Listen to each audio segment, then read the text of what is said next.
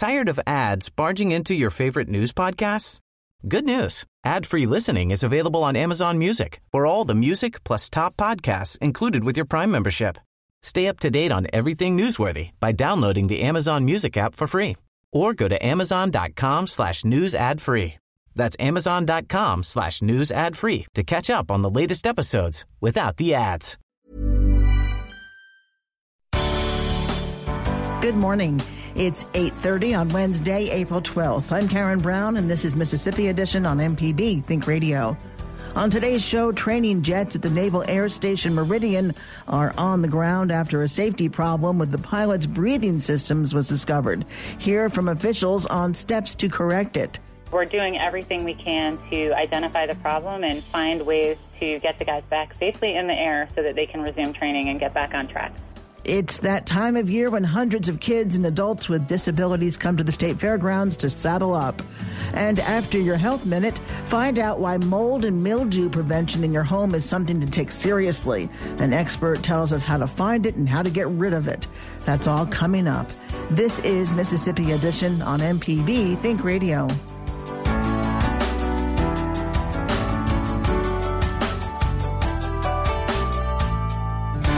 200 training jets at three U.S. Navy air bases, including ones at Naval Air Station Meridian, remain on the ground due to safety concerns. The T 45C jet is used to train pilots for the Navy and the Marine Corps. Jets at bases in Mississippi, Texas, and Florida are out of service because of safety concerns over the plane's oxygen breathing systems. We are told engineers in Maryland are working to determine the cause of the problem. Commander Jeannie Groeneveld is Public Affairs Officer for Naval Air Forces Command. She tells MPB's Mark Rigsby about the problems with the T 45C training jet. So, a little over a week ago, we had some of our pilots stationed there at Naval Air Station Meridian and at two other locations in uh, Pensacola and Kingsville, Texas, that while they were going through their flight briefings, through the operational risk management portion of that briefing, they voiced their concerns about risk associated with physiological episodes that have been uh, they've been seeing in the T-45 Charlie aircraft. Do we know at this point what's causing this problem? Unfortunately, we haven't found a smoking gun. We don't know exactly what is causing the problem. The um, T 45 Charlie aircraft has an onboard oxygen generating system, and we have uh, taken one aircraft from T40 or from Meridian and one aircraft from Kingsville that have had experienced physiological episodes during flight, and they have been moved to Nav Air, which is located in Pax River, Maryland, and they are taking apart that system and doing a deep dive engineering analysis on it to determine if they can find exactly what's causing the physiological episodes. Can you describe these symptoms when they're having the physiological episodes? Any aircraft that has a pressurized cabin is susceptible to physiological episodes. In this case, in T45s, what we're seeing is, is problems with that onboard oxygen generating system where they're either not getting enough oxygen and getting hypoxic uh, symptoms, or there, there may be a contaminant within the system. Um, we've recently replaced all of the uh, sieve beds, which is a filter material, in um, the OBOGs for all the T45s. We just completed um, updating all of those in the T45s in December of last year. So we've been identifying things that have uh, been that have, may contribute to the problem, but we haven't identified that one thing that is causing the problem. How serious is this problem? This problem is is something that has the concerns of of, uh, of all of our naval aviation leaders right now because we haven't found that smoking gun. We have uh, implemented some mitigation measures, some procedures. We've changed some, you know, identified some engineering fixes. There is an emergency oxygen system in the aircraft. So there are emergency procedures that we require be briefed prior to every flight that says if you feel a tingling in or any hypoxic symptoms, you pull you go through those emergency procedures, which the first thing is is to pull the O ring. And the O ring is a separate bottle of oxygen that filters into so that you get 100% oxygen filtering into your mask. And in most cases, when you are experiencing hypoxia, if you go to 100% oxygen, it'll clear up the symptoms. I understand that there was a meeting between Mississippi Senator Roger Wicker and people at the base, pilots, commanders. Can you tell us about that meeting? He came down to talk with the pilots and the instructors and the leadership teams, to include my boss, Vice Admiral Mike Shoemaker, who had, um, the day prior to the senator's visit, sat down with all of the leadership teams, staff, and instructor pilots and student pilots in Meridian. Commander, thank you very much for being on the program with us. We do appreciate your time. Thank you. Senator Roger Wicker tells MPB's Mark Rigsby more about how the problem is affecting the pilots. The problem is a new problem. Uh, they, they've had a problem with with dealing with the low levels of oxygen for quite some time, but this is a toxic uh, substance in the oxygen, and and we don't know what it is. It affects the ability to fly the plane. It, it affects the decision making of the instructor pilot as well as the student. Of, of course, is not uh, very adept at, at, flying, and it needs to be straightened out. We we've seen instructor pilots and student pilots have symptoms hours and hours after they've already landed, and and so this is new. It's unlike the previous problem and we're we're determined to get to the bottom of the problem, and I think we are. What are the symptoms they're having? Uh, sickness, dizziness, uh, Im- impaired reasoning, um, and um, the, the, physiological problems as well as concentration problems. Uh, t- one of them actually uh, was incapacitated in the cockpit and had to be physically dragged from the cockpit. And I think that was the, maybe the turning point. Um, instructor pilots at all of the three air stations that train pilots heard about this, they knew about it, and they knew that this, this is something different. Uh, it's not the traditional thing we've been dealing with for years. Do we know how long this is going to take to get to the bottom of it? No, no, we really don't. Uh, and you know, it's, it's, it's a problem. It's like a physician has uh, with a patient once you find the diagnosis, you're well on your way to uh, to a solution. But we're at the diagnosis stage, and we, we don't know how long that'll take. Talk about our military readiness when you have this type of setback. We are using trained combat veterans as instructor pilots because they've been in combat, they know what they're doing. They're training the next generation of pilots, and they're training them because we need them. And so when you delay for five days or a week or two weeks, it, it sets you back actually more than just that calendar uh, period. It, it's, uh, it, it causes a cascading effect, and it affects readiness. Senator Wicker, thank you very much for being on the program today. We do appreciate your time. Glad to be with you. Senator Wicker says some pilots refuse to fly after experiencing physiological problems. Coming up, Mississippians from around the state are gathering in Jackson for Horses for Handicapped. This is Mississippi Edition on MPB Think Radio. Support for MPB comes from Trustmark, featuring Trustmark Deposit Express, ATMs for business and personal banking. No deposit slips, no envelopes, no waiting. Most deposits made by 9 p.m. weekdays credited that day. Details at trustmark.com, member FDIC. This is Mississippi Edition on MPB Think Radio. I'm Karen Brown. Children and adults with disabilities are coming from around the state to enjoy social time created just for them at Horses for Handicapped. The event takes place each April, allowing participants to ride horses and explore other activities such as wagon rides and a petting zoo at the state fairgrounds. April is Autism Awareness Month. The month also features World Health Day with this year's theme focusing on depression. Horses for Handicapped lasts four days and sees over 2,000 people. Amber Howell is a parent of a seven year old with mitochondrial disease. She tells MPB's Alexis Ware she traveled from Union so her daughter could participate in things she ordinarily cannot. Um, she does not. She doesn't walk. I mean, she gets on her knees and she kind of crawls while she stands up. Um, she wants to walk and she tries very hard, but she refuses to use a walker because she thinks she can do it on her own. Um, she does not have the cognitive ability in her hands to, to, to do sign language, and she doesn't talk. But we have a tablet that she can push buttons on. She's really smart. I mean, she, she just she wants to, but she can't. She's kind of trapped in there. So something like this really makes her happy. How often is she able to participate in activities like this or other things? Uh, well, um, our class uh, regularly goes to the Special Olympics, but she doesn't go very often because being the only one in the wheelchair, she doesn't.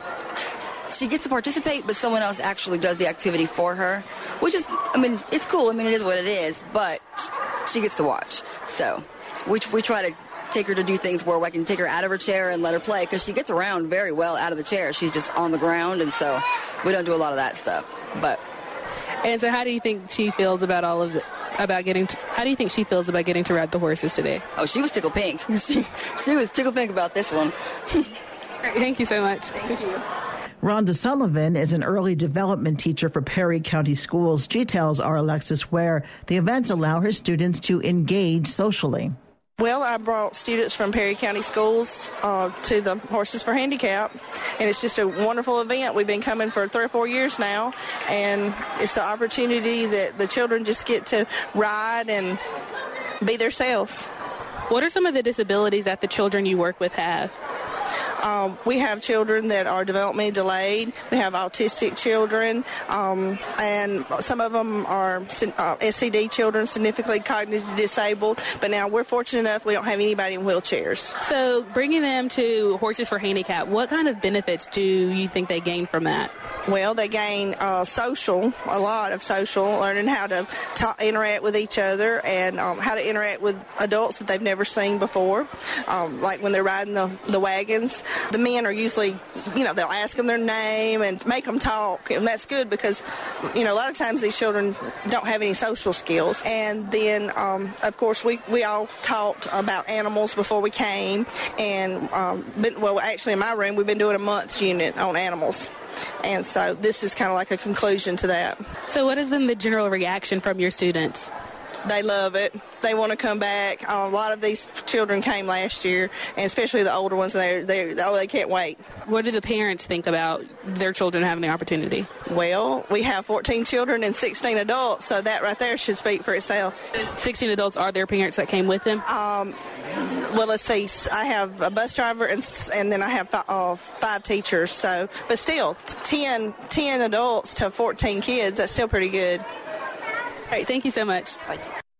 Horses for Handicapped is a nonprofit that has grown to rely on help from more than 250 volunteers. Secretary Steve Godbolt tells MPB's Alexis Ware interacting with the animals can offer some benefit started 36 years ago when they wanted just to provide a day of fun for those people with either mental or physical disabilities just so they could have a day of fun. And it's continued to grow, you know, ever since then. We reach out across the state for volunteers, you know, and participants. Over our four day period, we will have over 2,000 participants. And the people who bring their, their horses and wagon teams are all volunteer.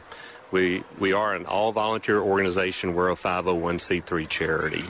So we're here just to be here for our participants, just to have a good day of fun, and that includes a horseback ride. They get a wagon ride. We have a wonderful petting zoo. We have a great games area.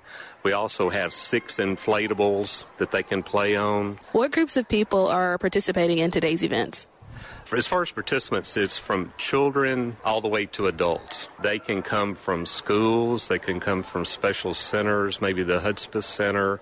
I think Mustard Seeds sending a group this year. And so, for all of these activities, why this is good for people with disabilities? They get the physical interaction and contact with animals, both from the horseback ride, you know, or the wagon ride, or or the petting zoo. The Natural Science Museum is down this year, and they have an alligator and snakes. But just for anybody who maybe even lives in the city, you may these may be animals you never get a chance to interact with.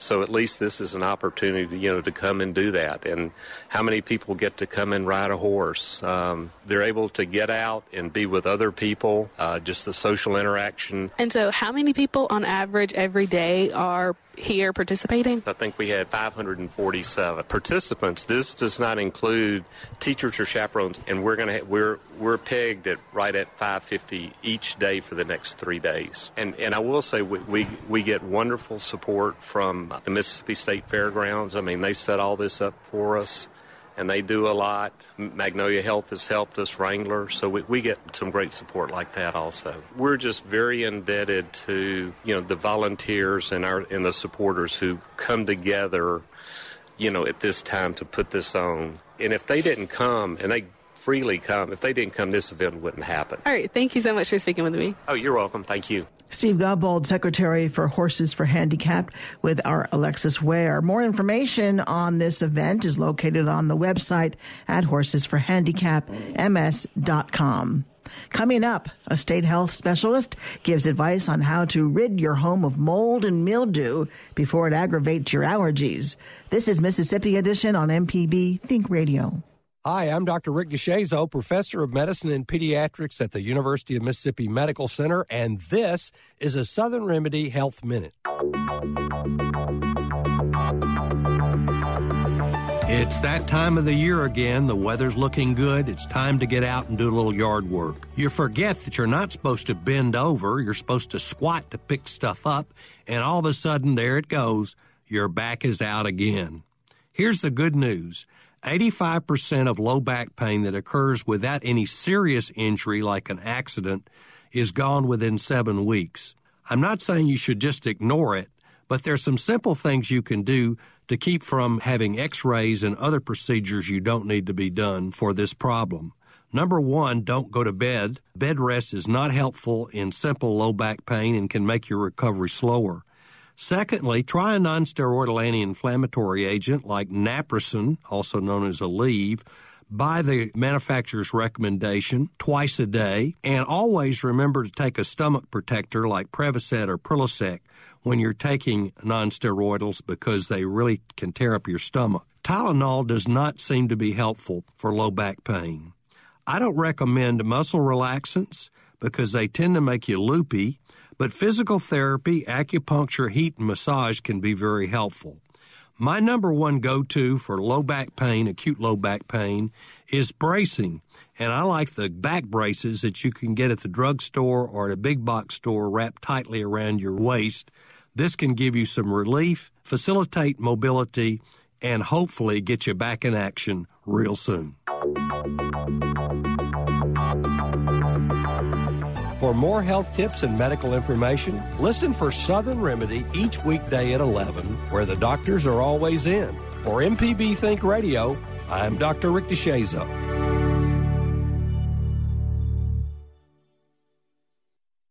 The Health Minute is underwritten by Blue Cross and Blue Shield of Mississippi.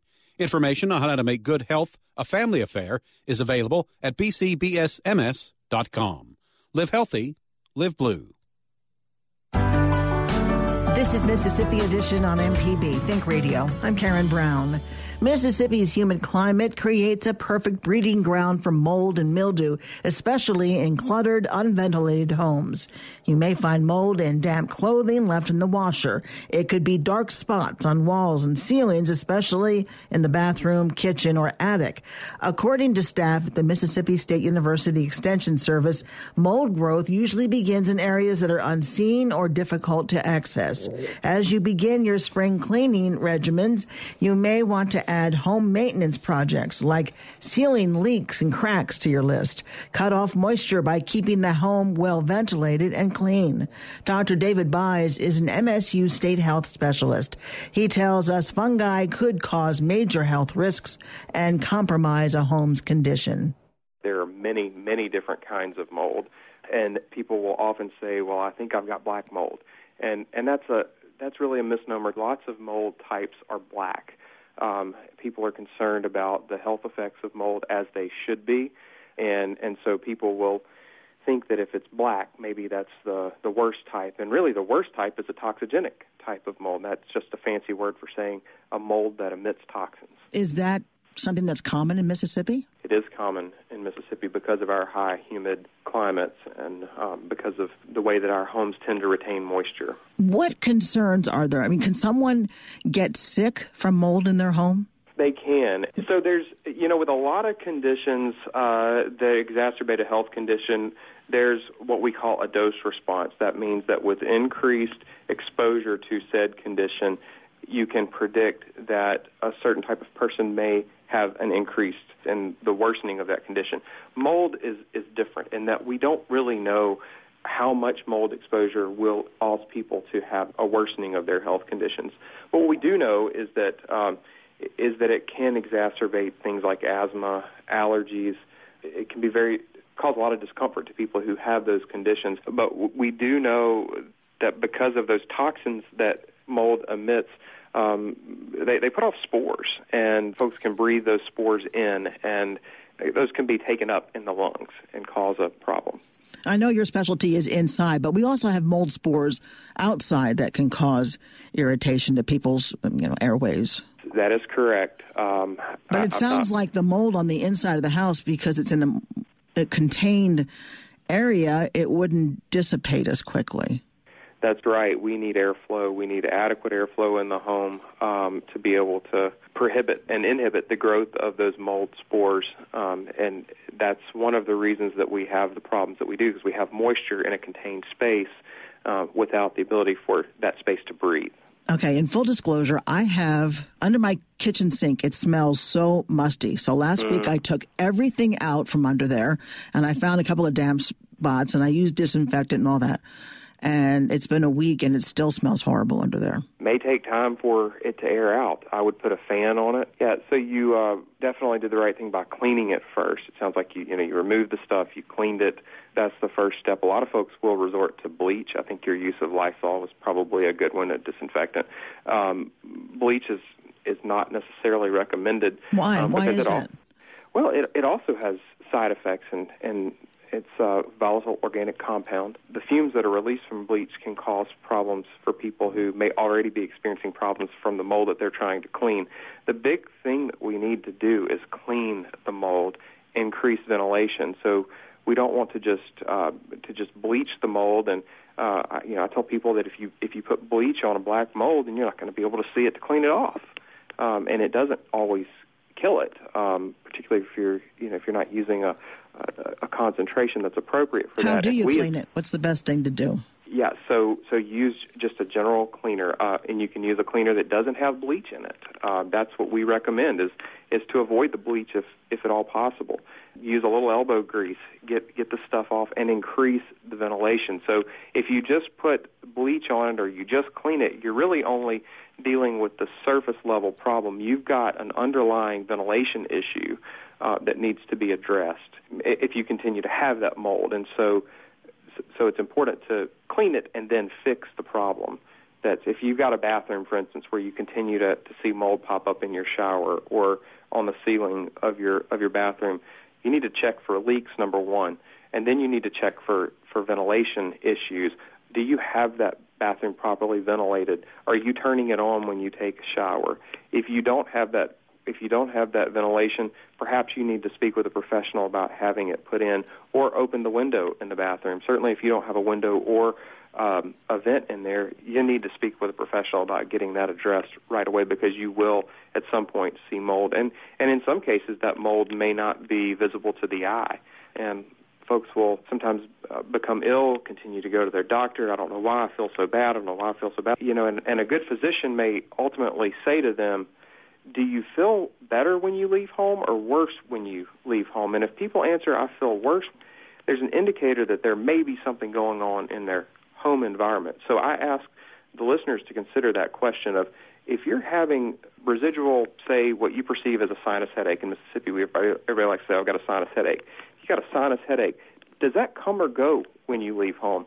If it comes when you get home and, and, it, and it's better when you're away from home, you know, you might want to check your environment and see if you've got some things like mold potentially growing in your in your space. Dr. David Buys is the uh, Mississippi State University Extension State Health Specialist. Dr. Buys, thank you so much. Thank you. And more information on mold and moisture is located on their website. That's extension.msstate.edu slash HHI. Stay tuned to MPB Think Radio for a full slate of Mississippi based programs all morning long. Coming up at 9 o'clock, it's Fix It 101. Then at 10, Everyday Tech. And at 11, stay tuned for Southern Remedy. If, did you miss part of the show today? Find past episodes of this and other Think Radio programs online at mpbonline.org or by downloading the MPB Public Media app from the Apple or Google Play stores. I'm Karen Brown. I hope you'll join us again tomorrow morning at 8:30 for the next Mississippi edition, only on MPB Think Radio.